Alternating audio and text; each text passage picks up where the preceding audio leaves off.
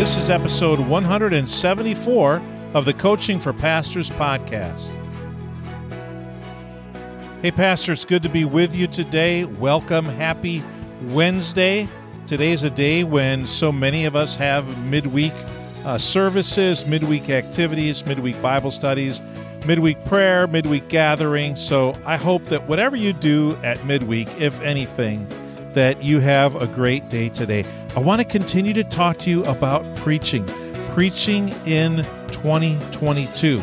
I think that the biggest mistake so many of us preachers make is that we create messages solely from our point of view and not thinking about the point of view of the people who will be listening to us. In other words, we create messages that, that we think are relevant, but we really haven't asked our people if this is something that's relevant to them. When I say relevant, I just mean applicable, helpful.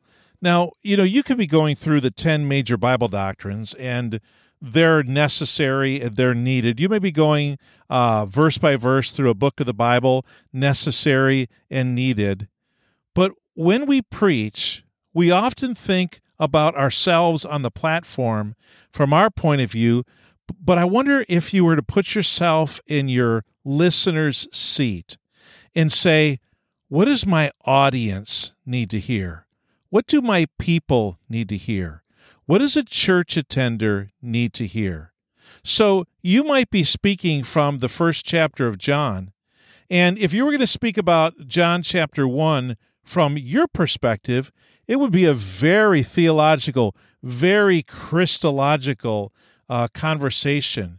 You would do probably because John has got the the easiest Greek to translate in the Bible. You might even do some uh, Greek translation. You might even share some Greek words. You may connect things back to the book of Genesis. You may talk about what it means that God came in the flesh and talk about the difference between soma and sarx, uh, the two Greek words for body and flesh it might become a very theological message. But if you were going to talk about it from the perspective of the person sitting in the chair, you might be a supermarket cashier or a supermar- supermarket shelf stocker. And you might think, okay, well, while I'm stocking the shelves between 4 a.m. and 8 a.m., what is the fact that in the beginning was the Word, and the Word was with God, and the Word was God? Hey, when you're stocking the shelves, you know that the Word, Jesus, is with you. And the God who is with you is the same God who was in the beginning. The same God who created all that is created you.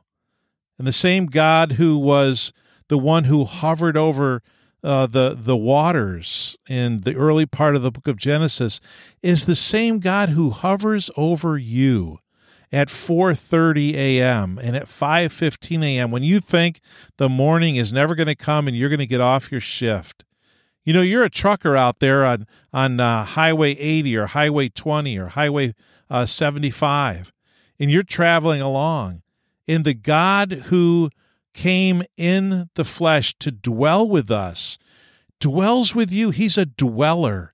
He likes to dwell. In fact, he makes his tabernacle with us. He tabernacles with us. He makes his dwelling with us. In fact, the Spirit of God indwells us. And even as we're driving down the highway, it, it seems as though we're alone. We may have our radio on, we may be listening to music or to a podcast or to a radio station but we actually have the living God who created all that was, who was and is God, indwelling us. See, we can begin to talk about what does John chapter 1 look like from the listener's perspective? What does it look like from their point of view? What do they need to hear? Uh, certainly theological truth, but beyond that, what do they need to hear to make it sticky, to make it actually stick to them, stick in their minds, be applicable to the situations and the things that they have going on in their life, and not just another theological lesson. You know, one of the most powerful words that we can use in a message is the word you. Instead of saying, well, John this and Jesus that and the Holy Spirit this and God that and the Bible this and the Apostle Paul that, say, you might have had a really tough week this week. You might think that God is really distant. You might not have grown up going to church. You might have had a fight with your spouse or with one of your children or with your parent this week. You might have come in tired. You might have woken up this morning and thought, I don't really need to go to church.